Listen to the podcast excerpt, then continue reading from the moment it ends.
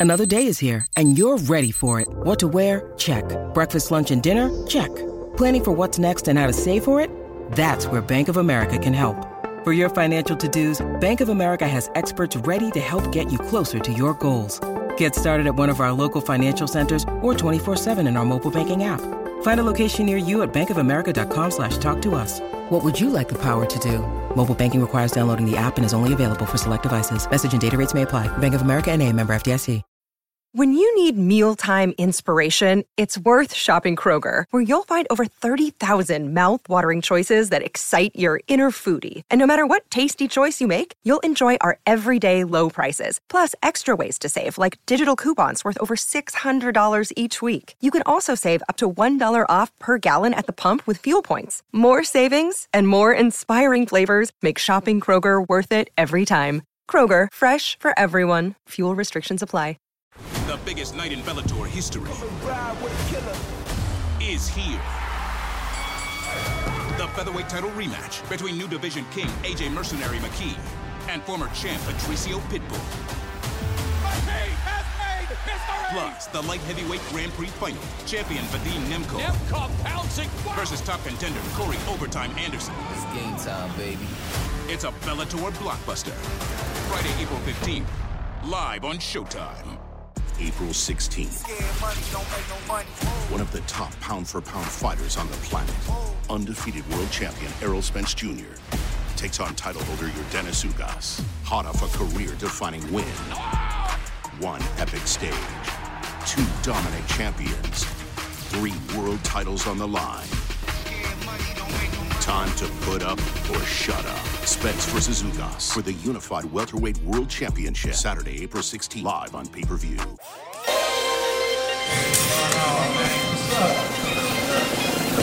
All right, here we go.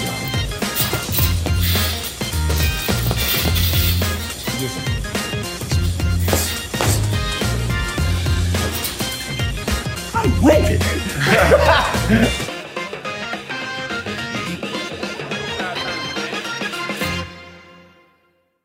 It's the last stand. And here is your host, Brian Custer. That's right. It is the last stand. We bring you the biggest names in the sport. When you talk about the welterweight division, our guest is at the top. He's the unified champion. I'm talking the WBC, the IBF welterweight champion of the world. He's known as the truth. Errol Spence Jr. joins us here on the last stand. He's been a while. Welcome back to the last stand. How you feeling today, man? yeah, man. I'm not gonna lie, my Yeah, shoulder is sore? really sore. this is sore. This is sore. The one thing I wasn't anticipating, right here is sore. Oh yeah. the punches Oh, yeah. right there hurt. Yeah, yeah, Those punches- hurt there. Hey man, it's all good, man. Just imagine though, you had to come the next day. Yes. And then the next day. Yes. Then the next day. Yes. And then keep coming and working out and, training hard. So Let's talk about the big one because in April, Showtime pay per view, you're back taking on Yordenis Ugas. He's got the other belt, the WBA belt. When you step in the ring with Ugas, what kind of fight do you, are you expecting? All action, chess match? I say when we start, I think it'll be a chess match. Um, you know, I think he's a thinker, but in the later rounds, you know, you just get the ball rolling and he starts to fight. Um, I see with the Shawn Porter fight, you know, it was more kind of a chess match that he was trying to do, and then it just broke out into a fight with the Pacquiao. It was more of a chess match on his part. I think for me, I'm gonna use a chess match. I'm gonna try to box him, use my jab, and you know, try to use our game plan. And then it might turn into a fight where we both in there toe to toe, and you know, we're going to war. So it's gonna be a great fight. Yeah. Ugas has thrived on fighting top level opponents on short notice and getting the victory. Now he gets a full camp to prepare for Errol Spence Jr. So tell me why Errol Spence Jr. is going to win this fight. Uh, I just feel like I'm a better fighter all, all around. I mean, even who who do you beat short notice? Well, you Pacquiao. Yeah. He, he took out Pacquiao on short notice. Even the, the Shawn Porter fight. I mean, and there's a number of people thought he should have won that fight. Yeah. That they didn't count the knockdown there. Yeah. Uh, and then the fight before that, he, he took on short. So it's like he's he fights these top level guys on short notice and generally comes out victorious. Yeah. I think with the, I mean, the Shawn Porter fight, um, it could have went either way. I, I thought Ugas edged it out um, with the Pacquiao fight. You know, he was already training for that fight. You know, to be on my undercard, and then once I dropped out, you know, he just feel he filled in. So, I mean, he definitely did his thing with Pacquiao, even though I think Pacquiao was, you know, shelling himself in that fight, and I felt like that was my, you know, basically not coming out party, but that was like my basically I was gonna become that, you know, superstar. It was kind of like how Terry Norris when he beat Sugar Ray Leonard, and then you know the notoriety came and he became, you know, that guy. So I think that's when I was gonna become that guy. It's like when Floyd fought De La Hoya. You know, he transitioned to that guy. So I think that was mine. And then, you know, the eye injury. So Ugas took my spot and basically, you know, beat him. So, you know, I feel like, you know, for me, I feel like I'm the better fighter. I think I, I got the better skills, I got the better, better talent, and um, you know, I got the better coach. You know, we come up with a great, great game plan and strategy, and I think you know it's gonna, it's gonna be. I'm gonna have the victory. After uh, you beat Danny Garcia, you said the following, quoting you: "I was 75 to 80 percent and rusty. Um, that was nearly 14 months after your car accident, and then you said a lot happened, uh, even in this camp. What happened? Oh man, I was I was really just banged up, you know, from from the accident. I mean, when you get into a, a car accident and then you know you, you get thrown from the car, you know, 30 feet in the air and land on you know solid concrete, concrete. I mean, you know, it's gonna be a lot of you know different complications things like that. Even you know me going to Cleveland Clinic and you know getting fully evaluated and uh, they told me I can continue with my boxing career. You know, it was just you know a lot of still I had a lot of nags and different pains, you know, in my body. But you know, it's the fight I wanted. You know, I didn't want a tune-up fight. I didn't want somebody that I know I could beat. I wanted somebody who was gonna make me, you know, raise my game to the next level. To have to beat Danny Garcia, so that's what I did. But you know, it was just a lot of stuff going on. Just coming back, I think probably a little bit too soon, but you know, just believing in myself and my abilities and and knowing that you know I could beat Danny Garcia, and uh, you know that's what I did. And so, if that happened, it was 14 months after the accident, and you said, "Look, I was rusty." When we see you fight Ugas, it's going to be nearly a year and a half since we've seen you in the ring, and you're coming off eye surgery. Why should we believe we're going to see the best of Errol Spence Jr.? Because I mean I've been training hard. I mean anybody who watched me spar, watched me train, you know, they know I've been 100% focused. You know, since I've recovered from my eye injury, I've been in the gym, been training, been staying in shape. You know, doing everything, leaving none no stones unturned. You know, for this fight. And you know, as you see for the Danny Garcia fight, like I wasn't, I say I was 75, 80 percent, but I still gave it my all. I still was an entertaining fight and I still came home with the victory. And uh, I put on an amazing show, an amazing performance, you know, against a world champion like Danny Garcia, former world champion. So, you know, same thing with Ugas. I think Ugas is gonna bring out the best in me. He's a guy. He's not really a boxer.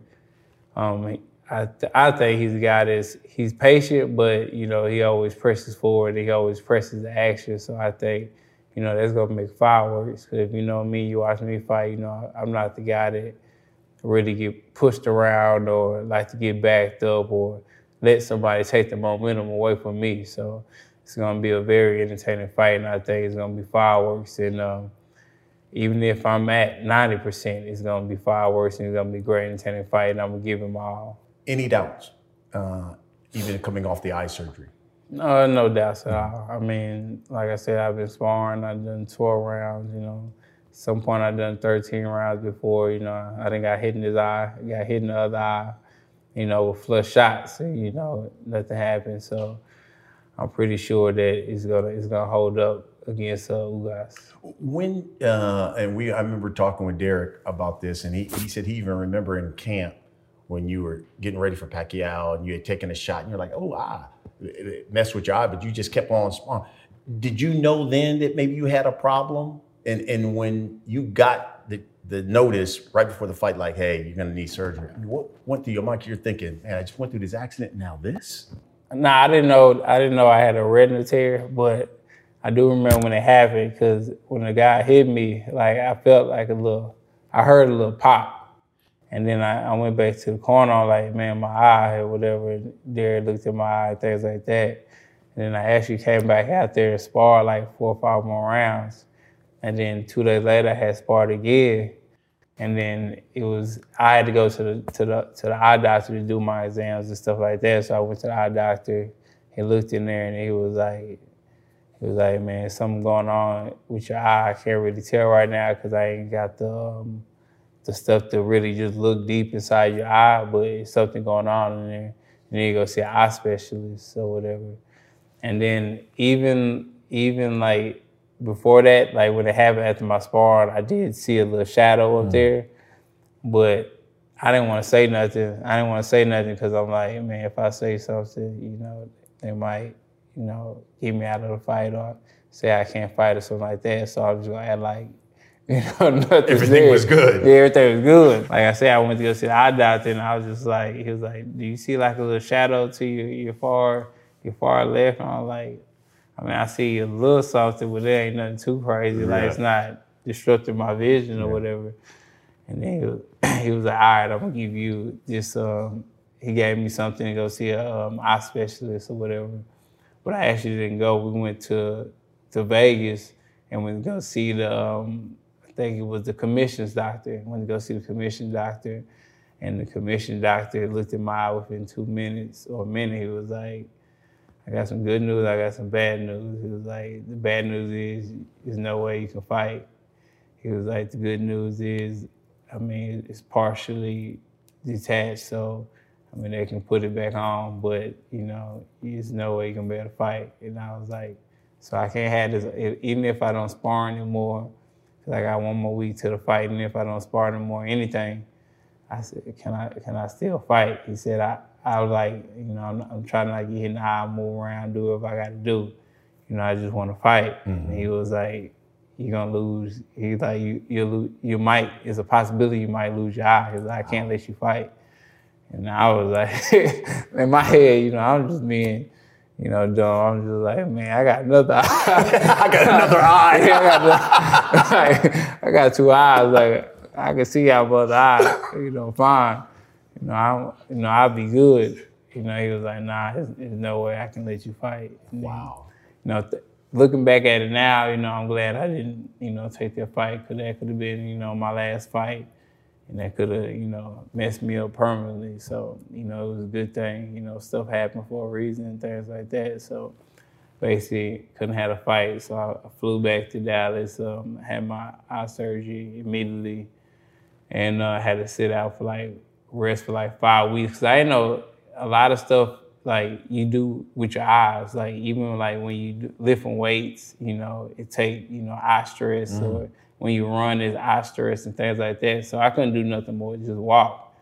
Basically, you know, they said I couldn't even lift up heavy stuff, anything like that. Like I could just walk. So after the five, six weeks of, you know, just being, uh, you know, just resting, you know, I started working out and I've been working out ever since then. Wow. Um, can you give me, and you remember just your thoughts, because you felt like that was going to be a legacy fight for you.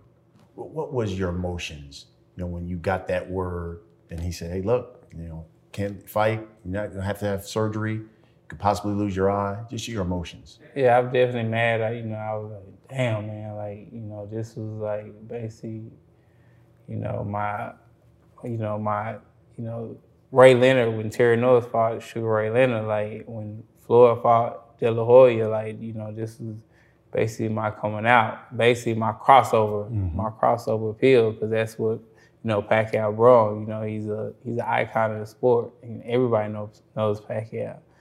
You know, so that was basically, you know, my coming out. And, you know, for that to happen, I was like, man, you know, then at some point, you know, I, I was just like, fuck it. you know, it is what it is, you know, stuff happened for a reason, you know, can't dwell on it too much, you know.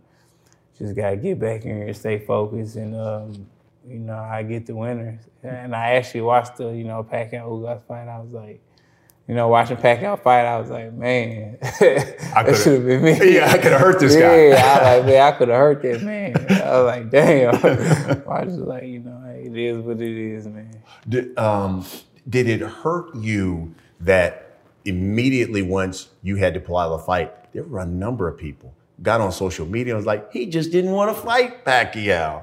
He's not really hurt. There were a number of guys who even questioned, even people who were fighter, former fighters, uh, came out and questioned whether or not your eye injury was was serious. Ah, yeah, yeah. For me, like you say, former fighters like Bernard Hopkins. Yes. Yeah, he came out and said, I'm like, what? Like, what are you talking about? Like, why would I potentially the that was the biggest money fight. You know, I had, you know, so many endorsements for that fight and things like that. And I'm gonna pull out that fight, making all that money, the notoriety, the popularity out of the game just for winning that fight and probably would have transitioned me into a, you know, a bigger star than I am. And I'm gonna pull out that fight a week before the fight. You know, why why would I do that? You know, just for having people to question me and then, you know, his fighter you know, drop out a fight, and I'm like, why don't you question him about it, and then you know, he didn't say nothing about that, you know. So it was just crazy to me having people, especially people who. It was crazy having people who boxed before, you know, telling me that I put out a fight, especially a fight of that magnitude. That's like Bernard Hopkins putting out a fight, you know, a week before he had to fight De La Hoya. You know, people have been like, oh, you put out that fight. But I mean, you crazy about that? That's a life changing fight for me. Why would I pull out that fight? You know, so for me, that was that was crazy that he even you know said something like that. You know, I could see people who never boxed before, or you know, you got hecklers or people that you know trolls that you know on Twitter, Instagram, social media say little stuff. Oh, he put out a fight on purpose. He didn't want to fight Pac-Man. But for somebody you know that you know who I held in high regard, like Bernard Hopkins, to say something like that, I was like, why would he say something like that? Yeah. When have I ever put out a fight? Whenever I ever missed weight for a fight, you know? So it was it was it was kind of crazy to me, but you know, it is comes with it. Yeah. Um, since the accident, you have really been on this. I don't want tune-ups. Um, I don't want lesser opponents to fight. I want nothing but the elite opposition. Why? I don't believe in tune-ups. I mean, I feel like you know my pedigree. I feel like I'm the I'm the best fighter, especially at 147. I'm the best fighter in the world, and um, I already wasted enough time. So it's, it's no time to waste. Why would I waste? You know, fighting a tune-up, and I already know I can beat him. You know, I got better sparring partners than than a tune-up. They give me real fights. You know, bigger guys and things like that. So I'm gonna waste, you know, my time and other people's money for a tune-up fight. Nah, give me, you know, give me somebody who can really fight, who's somebody who has a name, who has the same status, and somebody, you know, I can beat and be like, man, that that's a tough fight. Like Ugas, people like, man, he coming off two two year uh, year layoff, a year and a half layoffs to fight. Ugas, like Ugas, tough fighter. He just beat, you know, the biggest the biggest fight of his career, Pacquiao. You know, he has the belt. He's hungry and um, you know he's coming to fight Ugas, man. That's that's big, and I want that's what I want. I want to fight. If I'm fighting on Showtime pay per view, why would I fight? You know Joe Blow or you know somebody I post a knockout. You know that will get me really the ambition to train harder. Mm. You know, fight somebody like Ugas who's hungry, and I look in his eyes, and you know I don't see fear you know, for me, that makes me train hard. That makes me more focused. That gets me more pumped up and make sure I, I stay on my P's and Q's because this guy's not playing with me. He's not an opponent. He's not somebody that I could just walk over. He's somebody that, you know, I hit him in the mouth. He's going to try to hit me in the mouth back. So that's somebody that, you know, that I really want. I want somebody who's going to raise my game. And actually, when I wake up in the morning, I'm like, yo, I got to put these miles in. I got to train 100% because this guy really going to come to fight. Thus, how Big Fish, oh, yeah. what, you came up with Big Fish now. The biggest. I love it.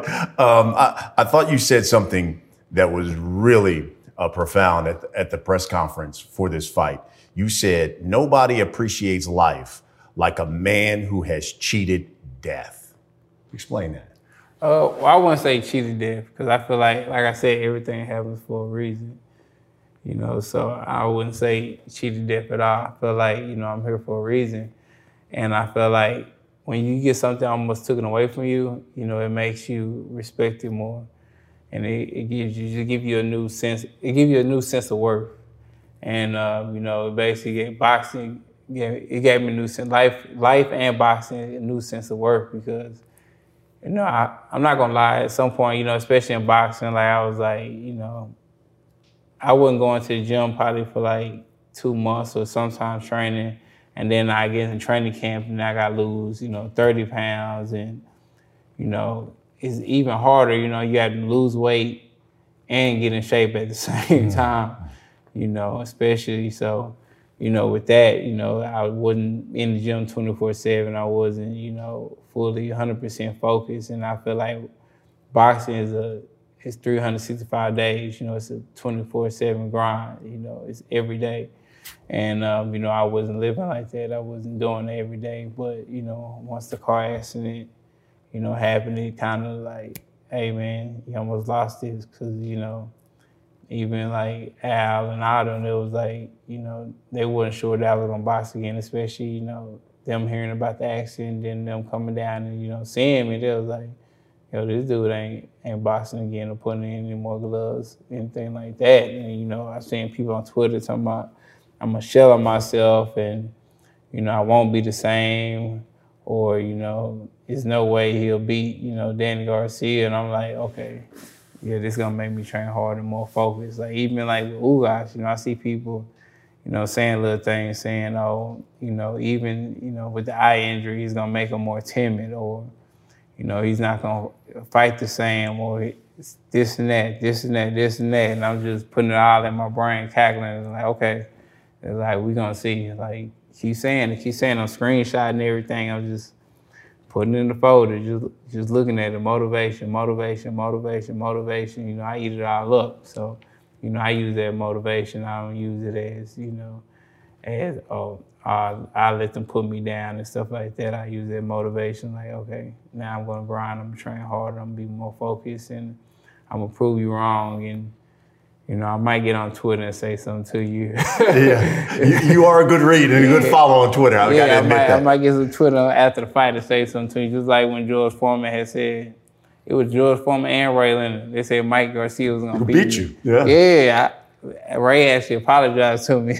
he apologized like, man, my bad, you know, saying that. He was like, that's the same thing. That's kind of, I understand it's kind of the same thing. If Muhammad Ali would have said Marvin Hagler would have beat me and things like that, or somebody with Tom Hearns would beat me, I'd have felt the same way.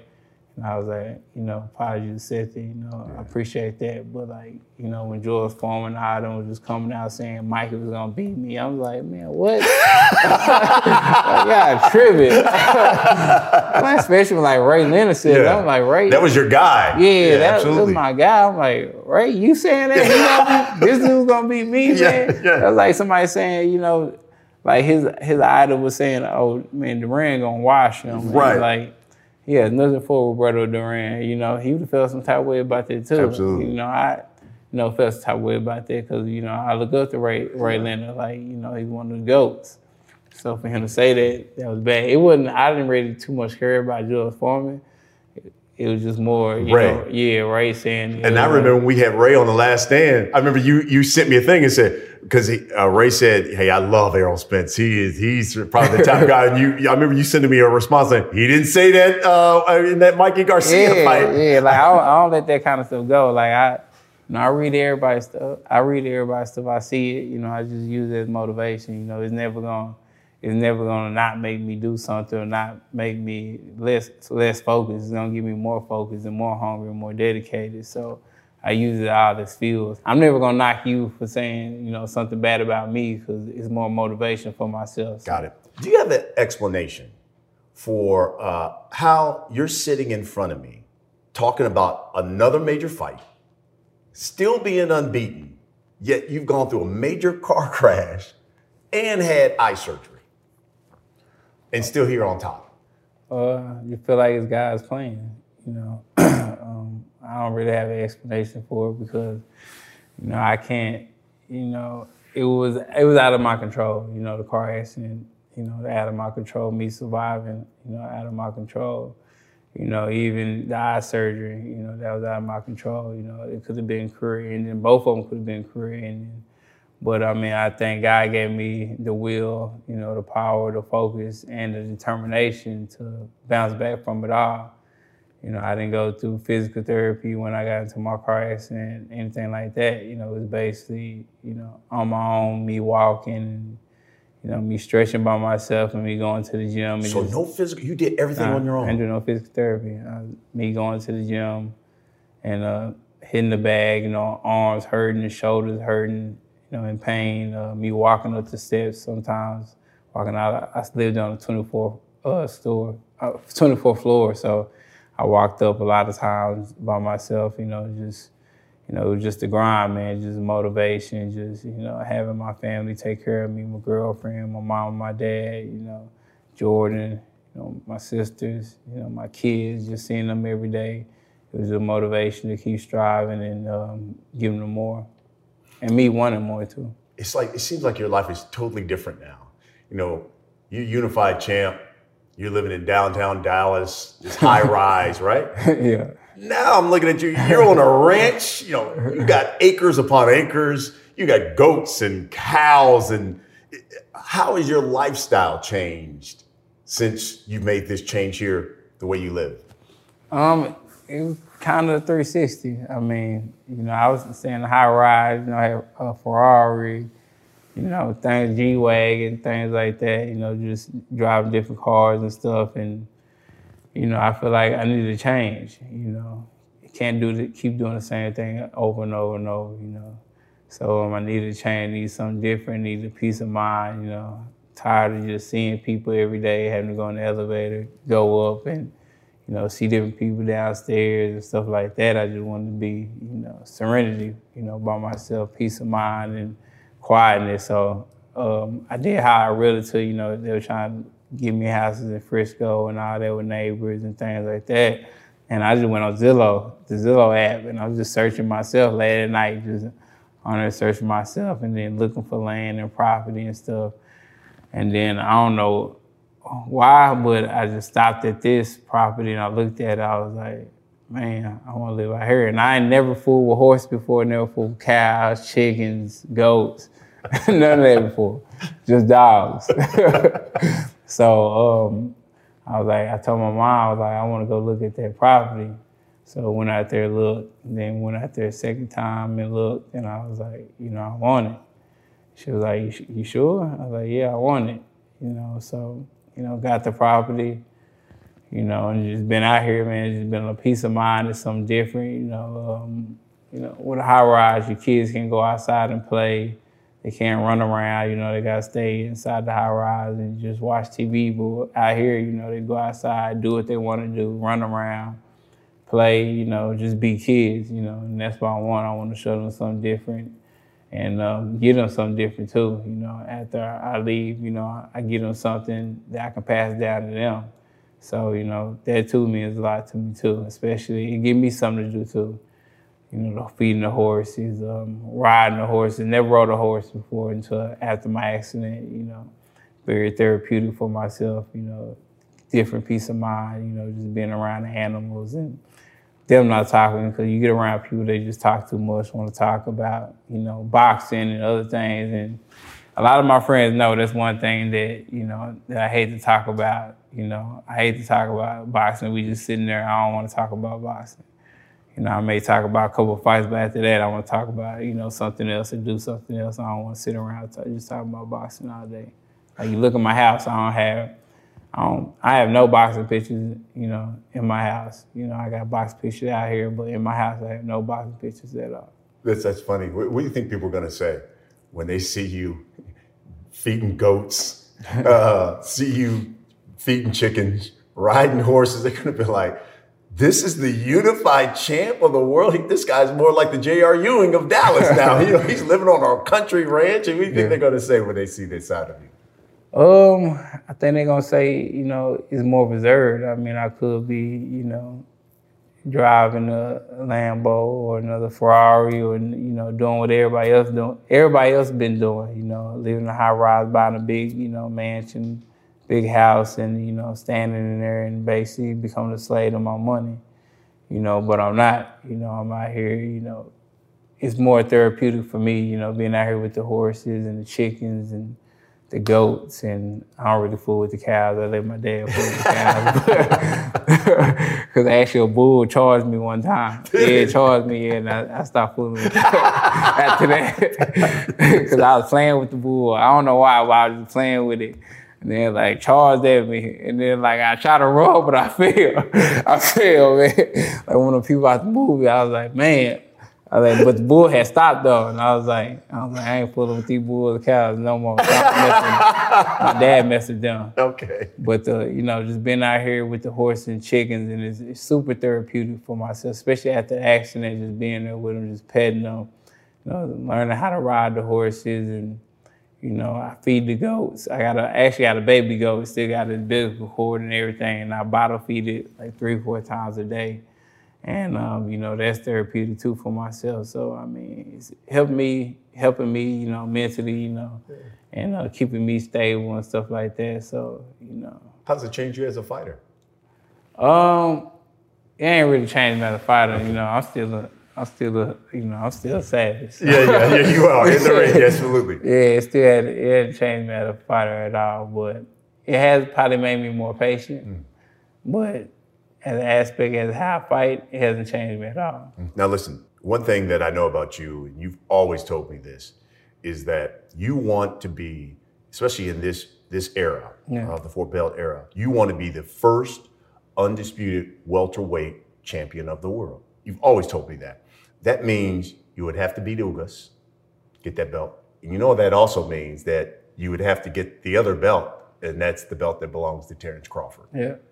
Um, now that he's broken away with top rank, do you think that's an easier fight to be made in that it's a fight that we'll see probably at the end of the year?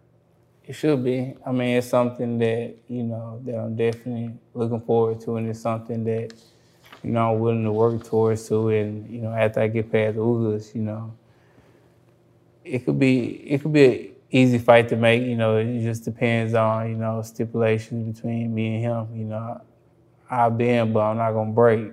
You know, I'll take off my coat, but I, you know, I'm not gonna give it to you. So, I mean, I think you know it could happen, and I'm looking forward for that fight. I think it's a legacy fight for him and myself, and it's a great fight. I think you know, it really. I don't think it's really what the people want. The people want that fight. You know, that's a fight that they really want. I think you know it can happen.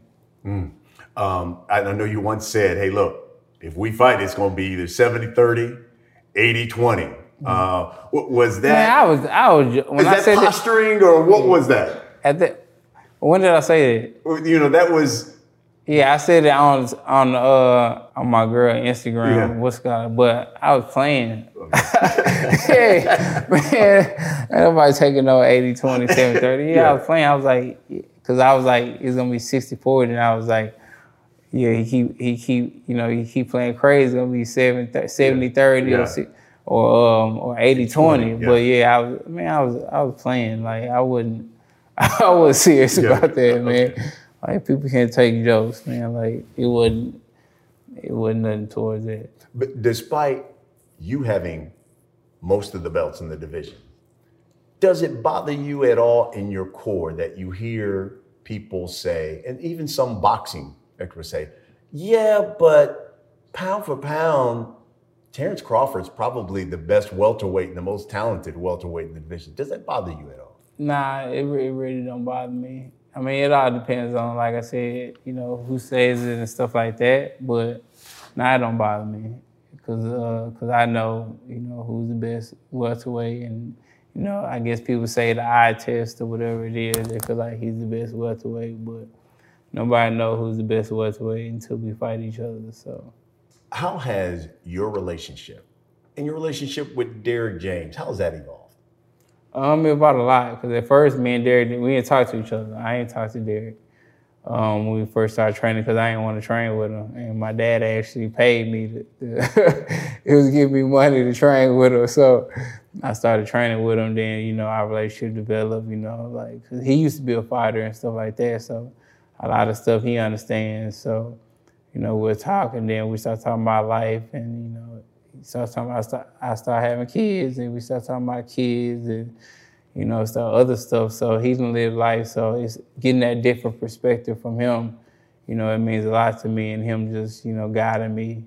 You know, and he's just telling me different stuff, and you know, tell me what I what to look for, or, you know, what not to look for, and uh, it might be somebody he's unsure of. You know, that he'll tell me about. That's one of my friends, and you know, he's like, hey man, you know, watch that person. You know, so, you know, I take heed and take warning, especially I take counsel to, you know, older people, especially, you know, when they telling me something, because, you know, they didn't, they didn't walk before and they didn't step in the same shit that, you know, I'm going to step in. So, or, and they telling me, hey, watch out for that shit right there. Yeah. You're to step in it, step around it. So, you know, it means a lot, you know, when older people just, you know, tell me different stuff and just, you know, make sure that I'm right. It means that, you know, they really care for me and they're not looking at their own interests and benefits. So.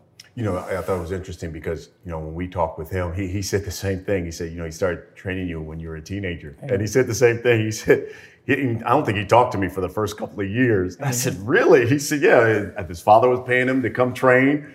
And he said, that. so I would ask him questions like, hey, did you watch that fight? Yes. You, did you do this? yes. he said that was the level of our conversation. Mm-hmm. And then he said eventually he started to open up and and he said, but yeah, as the years have grown, it's been more like big brother, little brother. Yeah. And he goes, I, I truly care for him. He said, now I'm still his coach, but he knows that I truly care for him. And you you always see how sometimes those relationships go awry, but it just seems like yours has always gotten stronger. Oh yeah, because I mean I'm an introvert, introverted person, you know, just naturally anyway. So, you know, it's gonna take me some time to warm up to you and things like that. But once I warm up to you, and once I start talking to you, and especially if I'm calling or text you and things like that, you know, it means you know we locked in. So, you know, I'm not gonna do anything that's gonna abuse our relationship, and I hope that you won't do anything to abuse the relationship because I'm gonna take it. You know, I take it. You know I'm strong about, you know, my emotions towards, you know, somebody that I'm super cool with. So, and uh, with Derrick, you know, he's just been, you know, a super big brother to me, like just telling me different things and making sure that I'm on the right track and making sure that I'm not doing anything crazy or, you know, he tried to, even with like Jermell, like he tell he tells Jermell the same stuff that he tells me, you know, I more take heed to it. Jermell take heed to it too, but he's more like he'll still throw it out the window because I guess he gets so worked up in his emotions because I'm not super emotional. Like some people be like, like Al could tell me something, and Al, be, Al he, like, I can tell if you're excited or not because I am not the type of person to just be overjoyful or my voice change or anything like that. I'm like even kill. You know, my motto is never too high, never too low. Like I'm always, you know, at the same at the same length every time. So listen, I know you're gonna be biased, but I gotta ask you this question. In your opinion, is Derrick James best trainer in boxing? I think so. Why? um, it just, you know, I feel like great training inside the ring, you know, he pay attention to details. Like even with me, like a lot of times I get frustrated. And he don't mind you getting mad at him too, because like a lot of times, like you know, I get mad at him, or I used to get mad at him a lot. Like he'd be like, "Keep your hands up," and I'm like, "My hands are up." He was, "I'm just reminding you, just just in case you drop it." I'm like, man. Oh, or he'll tell me to jab, or he'll tell me to step to the side, or it'd be some days like we'd do strength conditioning, and then he was like, why you not moving like I, I, tell you to move? I'm like, we did strength conditioning on my legs. Like my legs tired. Like you can't expect me to keep moving and things like that. So for me, he always expects the the the the most, the utmost. You know, he always, you know, he wants top tier, you know, work. Like even with me and Jermell, like like it, it been times me and Jermell been in training camp and I don't see Jermell, Jermell don't see me. Like he'll work out 11, 12, I work out two or three. You know, we don't run into each other, nothing. He makes sure we have our own times and, you know, he give us he give us our own, you know, the, the for training camp. He gives our own time and everything like that, and just pay attention to details, you know. And um, you know, I just feel like he's the best because you know him working for, with me from the ground up, even in the amateurs. You know, he changed my whole style. You see in amateurs, I was a guy that you know moved around the ring, just threw a one-two. You know, didn't really have an uppercut or hooks or anything like that. And he switched me all up to you know going to the body more and using my jab and being more fundamentally sound. Even with Jermell, he changed Jermell up he made Jermell a knockout artist. Jermell started, Jermell got with Derrick and started knocking people out and, you know, having more power and um, believing in his defense more and um, just be, believing in his abilities more and sitting down on more on his punches and just looking at from that aspect how he's changing fighters and, um, you know, making them better all around. Like even like Frank Martin, like Frank Martin, I think he's way more exciting now than he used to be. You know, he's sitting down on his punches more. He's getting more knockouts, and um, you know, he's just gonna get better and better. You know, as as you know, he start keep working with Derrick. You know, and keep improving. So, I just feel like he's a better fighter. I mean, a better trainer because I feel like he's helped he's helped us out tremendously. He changed my style. He changed the male style. You know, he's changing Frank Martin's style a little bit. You know, he just tweaked little things that we need tweaking and um, just making a better fighter overall. We're talking with Derrick. He, he felt like, he said, I think I've been robbed a couple of times for trainer of the year. But it's conceivable, Errol, at the end of this year, he could have two undisputed champions in his stable. I don't think any trainer could say that you know, what does that say about him? What does that say about the stable that you guys have put together? Well, it don't say nothing about the stable we put together because I mean, you know, that's that's all that's all his doing. You know, um, getting getting the fighters. Like Jermell came to me, you know, and asked me, he was like, "Hey man, you mind if I work with Derrick?" I was like, "Nah, I don't mind at all." You know, so he started he started working with Derrick, but that says a lot about Derrick though because you know, he's um, becoming a coach with two undisputed champions. You know, that's huge. You know, I think, you know, if he does that, I think he should get the Coach of the Year award for you know four years. you know, just cause, just cause, yeah. just cause you know he had two undisputed champions. You know, in one year. You know, that's that's unheard of. That's you know that's huge, especially in the four bill era. So I feel like they should give him to him for ten years. You know, for a decade and just leave it at that. Uh-uh. You get coach of the year for a decade, you good. Um, I, I, I, gotta uh, uh, ask you just about a couple of guys here. First of all, Mel. I mean, he's got an opportunity to become undisputed champion. Yeah. What do people not know about? I mean, they see Mel and they see uh, the boisterous, boisterous side of Jermell Charlo, and what do maybe they don't know about him as a fighter that you you see in the gym all the time. They just see the outward stuff, the lines only, the flash, maybe him talking. But what did they not know about him? With threats to our nation waiting around every corner, adaptability is more important than ever. When conditions change without notice, quick strategic thinking is crucial. And with obstacles consistently impending, determination is essential in overcoming them. It's this willingness, decisiveness, and resilience that sets Marines apart. With our fighting spirit, we don't just fight battles we win them. Marines are the constant our nation counts on to fight the unknown. And through adaptable problem solving, we do just that. Learn more at marines.com. That makes him on the verge of becoming an undisputed champion.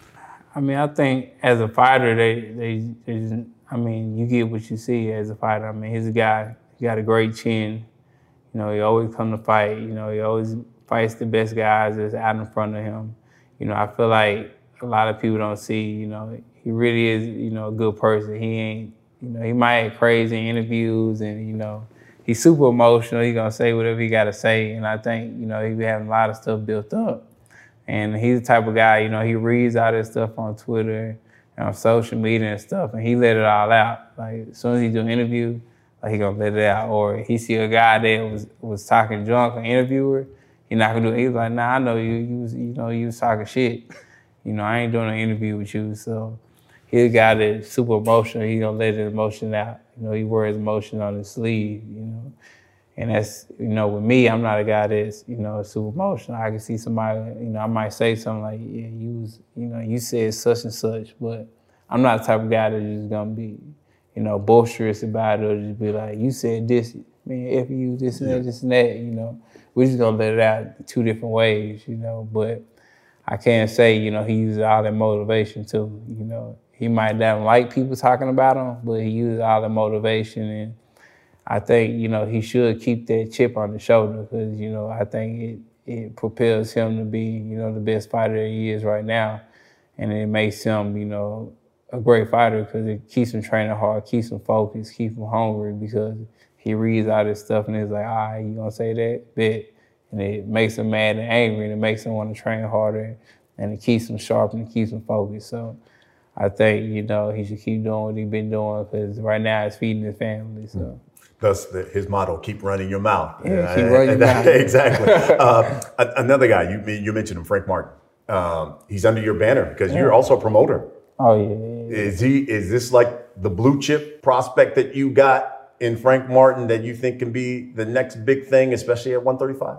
Oh yeah, uh, Frank Martin. He's, he's the next one up. Like I even tell him all the time. Like not all the time, but uh, you know I might text him or you know call him and just tell him you know stay focused because you know, think about, you know, being a promoter, you know, I'm a boxer too, cause I, so I know what traps out here for us. So, you know, I might tell them, you know, stay focused, bro, stay hungry, you know, you ain't there yet, you know, even when you're there, you know, you want to stay at the top, you want to stay at the mountaintop because it's a, it's a, it's a long road down, you know, if you fall. And it's always somebody, thinking about it, when you're at the top, it's always somebody, you know, looking looking up at you, you know, want to get to the spot where you at. hungry people out there. So I was like, man, I'm always telling to stay focused, stay in the gym. And he actually keeps me in the gym because when he in the gym, I'm in the gym, and he sees that. He see, okay, man, he's training, he's at the top, and he's still in the gym working hard, you know, sparring and you know, sweating, you know, sweat equity. So. I think, you know, I think he can really do some damage at 135. I think you know, he can beat those guys at 135 as long as he keep his head on his shoulders, you know, stay focused, stay hungry, stay dedicated, you know. He's the next best thing at 135. What do you want people to know about Errol Spence Jr.? I always get the question, I don't know if he's still the same guy after this car accident and he's had this eye surgery. You want people to know about Errol's the truth? Well, I mean, they should know from the car accident that, you know, I'm a guy that, you know, always gonna take the tough fight. I'm a guy that's gonna come to fight. And um, I'm gonna put on a great show and a great performance and um, I'm gonna do it to the best of my ability. But um, you know, I don't if you haven't watched my fights, then I mean, it's not much to tell you about who I am. I mean, my my work proves that who I am. You know, when I fought Kell Brook and you know, people say I come box, so I box Mikey Garcia. You know, people say, oh, he's a shut himself. He that's it's too early to fight Danny Garcia. I fought Danny Garcia. You know, they said, oh, he's gonna be timid and you know, gun shy when he fight Ugas. You know, I'm showing them that I'm not. You know, so I'm not too worried about. You know, it's to prove that I am what I say I am when I get in the ring. So I'm not the guy that's gonna tell you, you know I'm this, I'm that, I'm this, I'm that. I'm approved by my action and my words, you know. I'm more worried about, you know, outside of the ring, you know. More worried about my, you know, my three kids, you know, my daughter and my son, and, you know, make sure I provide for them. And, you know, people see, you know, I want to show a different, you know, perspective for athletes. You know, a lot of people think athletes, you know, jewelry, you know, cars, and you know, big houses and you know just splurge and just spending money uncontrollably and you know doing stuff like that but you know that's not you know what i want to show my kids and things like that i want to show my kids a different life where you know being out in the countryside you know on saturdays my kids go out and feed the goats you know and feed the chickens and you know may pet the horses you know and then once they get old enough, I want to teach them, teach them, get somebody to teach them how to ride horses. And and I'm going to build a paintball course out here. Um, I'm getting a pond built right now where I'm going to stock fish, and you know, me and my son are going to be on a boat, you know, going fishing and things like that. So I want to show them a different way instead of you know going to the club. You know that's cool sometimes, but not all the time. Go to the club and you know partying with friends and doing stuff like that. You know I want them to have different hobbies and show them a different perspective out of life than than just you know living. You know that I would say you know that that image of you know Floyd Mayweather. A lot of people don't see like that image of Floyd. A lot of people don't see how how hard Floyd worked. Like people see you know Floyd. Floyd show that side of the partying and the girls and the money and all that because that appeals people. That mm-hmm. appeals people. It's just like flies and shit. You know, you like shit out there, a fly gonna jump on. A lot of flies gonna jump on it with people. You know, money, cars, jewelry you know, the so-called, I guess, American dream, that appeal to people, that they're going they're gonna flock to that. And that's what he did, you know, to draw the people in. That's why he became, you know, the biggest star in boxing because of that, you know. You know, he set the goal. But yeah. for me, you know, you know, it's something different for me. You know, like I said, you know, I survived, you know, uh, a career-ending accident, uh, you know, a life-ending accident. And, you know, I just want to show my kids something different and, you know, show my my my nephew, my nieces something different, and you know they can come out here anytime they want, and you know have fun and you know do different things, and you know I gotta and you know fish and you know shoot guns or whatever they want to do. They can do ride go karts, you know, get on the four wheelers and things like that. I just want to show them something different, a different way of life, and you know not set the okay, this is what you're supposed to do, and just set them in a box. Nah, outside the box, this is not what you're supposed to do. Do this and do that. So you won't have to worry about, you know, all the social media stuff and you know, you feel like you behind because you don't have this car, or you feel like you behind because you don't have this type of jewelry and these watches and these chains and stuff like that. Like, nah, that's not it. Like I had, you know, I had a of fact, I tell you a story. I had a rich. I bought a Richard Mille because everybody was talking about the Richard Mille. Like everybody, all the rappers getting Richard Mille, everything. So I got the Richard Mille. I said I had it for two weeks. I had it for two weeks, and I had it the first week. You know, I was like, yeah, I got a Richard, this and that. How much that set you back? Uh, about three something. Yeah, and I'm like, you know, I got the red shit out of that. And then like the next week, it was just sitting in the safe. it was sitting in the safe. I'm like, man, I called my jeweler, cause me and my jeweler got agreement, like if I don't want something, you know, I just, you know, take it back and, you know, he, he give me money for for what I paid for it. So I, I sent it back, I sent it back to him. I went out there and sent it back to him, like, cause it just felt like the same, it just, it just got like the high was gone. Yeah. Like me getting a Richard Mille, the high was gone from it, and I was just I had it. I was like, man, I bought this bullshit? I bought this bullshit? Because basically, you know, all the rappers had yeah. it. You know, it was you know everybody was getting it. You know, who's who had it. Yes. Everybody had it. I'm like, man, I bought this for no reason. Man, I could have bought. You know, I could have bought something else. Yeah. You know, something that means something, something that you know that's a worthful value right. to myself you know, not a watch. So, yeah. you know, it's just stuff like that that, you know, like I got old schools now. You know, I got an old school Chevelle. I got three old school Chevelles and um, you know, it's something I always wanted as a kid. Like I never wanted as a kid, I never cared for a Ferrari and all that. You know, I grew, you know, watching Dukes of Hazzard and all that, the old school muscle cars, you know, and stuff. And that's the things I wanted, you know. So you know, I, I, fell back into that, you know, getting my muscle car collection of kind of like how Rick Ross doing it. You know, not to that scale, but you know, I'm doing it. So a more simple lifestyle. Yeah. Hey, what's up, everybody? I'm Brian Custer, and our new podcast partner is Athletic Greens. You know, I started taking Athletic Greens because I wanted more energy, and I gotta say, I really love it. Uh, Athletic Greens, it doesn't taste like it's super healthy it has that really mild kind of tropical taste. And I'm telling you, you're going to like it.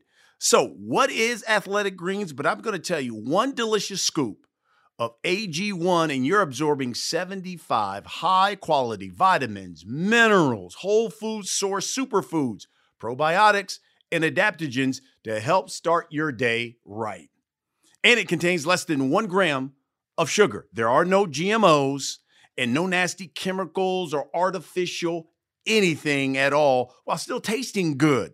And it supports better sleep quality, recovery time, and also supports your mental clarity and alertness.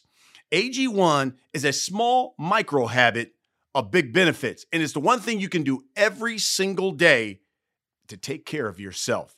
And it's lifestyle friendly. So, uh, whether you eat keto, paleo, you're vegan, you're dairy free, or gluten free, and it costs you less than $3 a day.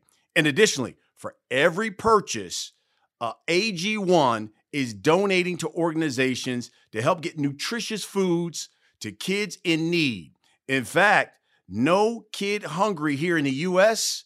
Well, in 2020, Athletic Greens donated 1.2 million to kids. Now, look, we're going to make this thing simple because Athletic Greens is going to give you a free one year supply of immune supporting vitamin D and five free travel packs with your first purchase. All you've got to do is go to athleticgreens.com slash last stand. Again, athleticgreens.com slash last stand. Take ownership of your health and get yourself athletic greens. Um, Errol, you know, everybody uh, who comes on the show, we allow people to submit uh, questions through social media. Yeah. Obviously, we got a lot of them for you, but we'll, just, we'll get through just a few here. Yeah. The first one says um, from Ignacio. He says, "When will Frank Martin fight next, and will it be another step-up fight?" I don't know. It's something that we're working on right now, but he should be fighting around May or June. Okay. Uh, Fish from Twitter asks, when will you fight Jaron Ennis? Uh, I don't know. Um, you know, I actually, I'm not one of those older guys that, you know, they get mad or stuff like that when older, I'm a younger guy, you know, call him out. That's what he's supposed to do. Because if a Jaron Ennis or, you know, Vergil Ortiz, I see he just recently called me out. Yeah. Uh, like a lot of these young dudes didn't call me out, I think something wrong with them. Cause you know, when I was young and I was coming up, like I was calling out everybody. Keith Thurman, Daddy Shot, man, who want smoke? man, I was calling out everybody like, man, who want smoke? Man, I don't care what y'all talking about. We we gotta fight. Yeah. So, you know, you know, I respect that because, you know, if they wasn't calling me out, it'd be like, oh, it's coming. Or, I'm not really worried about that fight. I I think something wrong with him. He not hungry. Yeah. He don't want it. You know, I, I respect the young guy who's like, yeah, like he the top dog. Like, yeah, I want him. You know, I'm gonna eat him. So they watching every move, they watching every fight. Like, yeah, he he's slowing down a little bit. Yeah, I'm, I'm catch him. So, you know, I respect that. So I don't know when I'll fight Jerry, and so we'll see. Okay. Uh, Renee asks, how much longer do you see yourself boxing? Maybe three or four years. Wow. It it just depends. When the young guys start beating me, somebody told me a long time ago, when the young guys start beating you up, then you know it's, it's your time to retire. It's sparring? Yeah, it's sparring. yeah, it's your time to retire when it, when you not when you see shots and you can't really react to them, you get caught with shots you shouldn't get caught with, and you know the guys that you've been beating up starting to catch you a little bit more and beat you up a little bit more, then it's time to hang it up. So when the young guys just start beating me up and I'm starting getting beat up a lot, then I'll just be like, yeah, I'm done. Time to hang it up. So. Uh, Texas from Twitter asks, uh, when will we ever see an Errol Spence versus Vergil Ortiz, a Dallas showdown at Cowboy Stadium? Uh, I don't know. I mean, Vergil Ortiz got to carry his own weight for I mean Dallas showdown. He, showdown. He talking about at um, what do you say at at a Cowboy Stadium? It'll be a humongous fight. So, I mean, we'll see about that. I don't know yet. Next one from Twitter says, "I got bigger fish to fry, man." Gotcha. Uh, next one says, "Is the plan to become undisputed and then move up?" Oh, that is definitely the plan. That's definitely the plan. I got that's unheard of for a fighter to stay at a weight class, you know, his whole career. Yeah. Especially a big fighter like yeah. myself. So, you know, the plan is to definitely move up, you know, after I finish what I'm doing at 147. So it, uh, we got a number of questions asking about Charlo. Would you ever see yourself fighting Charlo? But if that means you move up, wouldn't he have to move up too? Yeah. Yeah. Because you don't see yourself fighting Jermell Charlo, do you? Nah, I don't see myself fighting Jermell Charlo unless it's you know crazy amount of money. Yeah. Where we gotta feed our families. Got it. Interesting. That would Yeah. be something there. But Oh yeah. yeah. Uh, what- that put Derrick in a hell of a predicament, wouldn't it? but nah, but nah, I don't, I don't see myself fighting Jermell, but it was it was some money that you know, like a crazy amount of money Mm-hmm. that you know that could you know feed both our families. I don't see why not. I mean, basketball players, you know, play each other. You know, best friends. Um, like Isiah Thomas and uh, Magic Johnson was best friends. They played each other. They didn't cancel out. You know. Uh, the game, the playoff game, because they were best friends. So even the football players, they play each other too. Boxing a little bit more because you know we punch on each other. Right. But but I mean, if it's for the benefit of you know our family and stuff like that, I don't see why you know that couldn't happen. Well, heck, it I won't mean- be no bad bad blood with me. right. I was gonna say I, I, we've seen you know guys get a guaranteed thirty million Yeah. and plus the pay per view. Yeah. Yeah, that's got to be enticing. Um, uh, another one from Twitter says, "Will we ever see Spence versus Thurman in the future?" I don't know about that. yeah, I don't know about that. But I wish him the best though. That sounds like a nice way of saying no, huh? There's just something about Keith Thurman with you, huh? I don't know. okay, here we go. Uh, Chuck, Chuck says uh, from Twitter, "Will we get Errol versus Bud next for the love of God?" We'll see, man. We'll see. okay, Errol Spence, we've come to the last segment of the show. We call it the last thing. I'm just going to ask you a series of questions. Give me first thing that comes to your mind. You ready? All right, here we go. Uh, when it comes to uh, the truth, is it the motto more man down or is it big fish? Shit, I ain't man down nobody in, in a while, so I guess it's more big fish. um, in your heart of heart, does Errol Spence really want to fight Terence Crawford? Oh, definitely. Um, what's your ultimate goal in this sport before you hang them up? To get the most out of it, um, become the best fighter that I know I can be, and to leave this sport with my mind intact. You know, because that's you know a lot of fighters. You know, you hear of you know a lot of these great champions that you hear of from back in the day. You know, you know, messed up. You know, dementia and you know just beat up, black, battered. You know, broke and and they gave you know everything to this sport.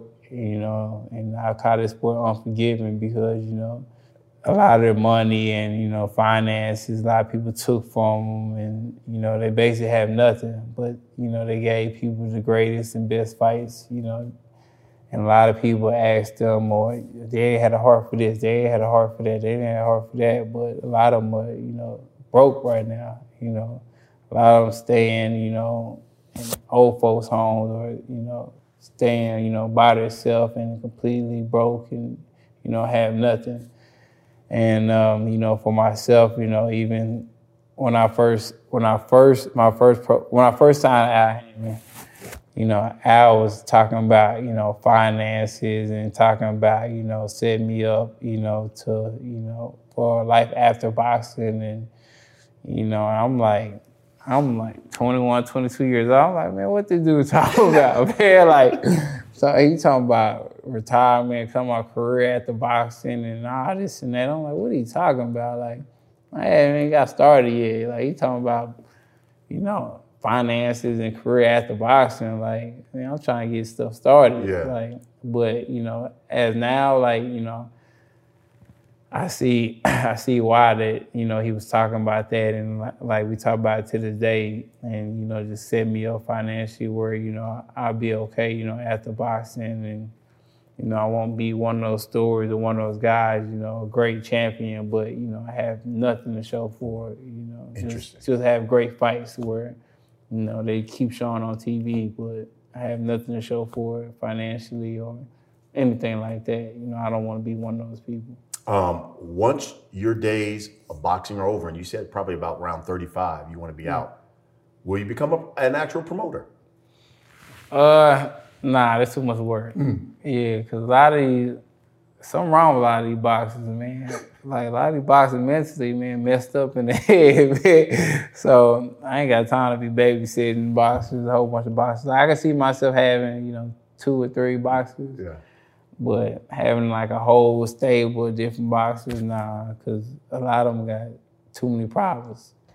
Last but not least, by the end of this year, Errol Spence Jr. will be One of the greatest 147 pounders of all time. Hmm, by the end of this year.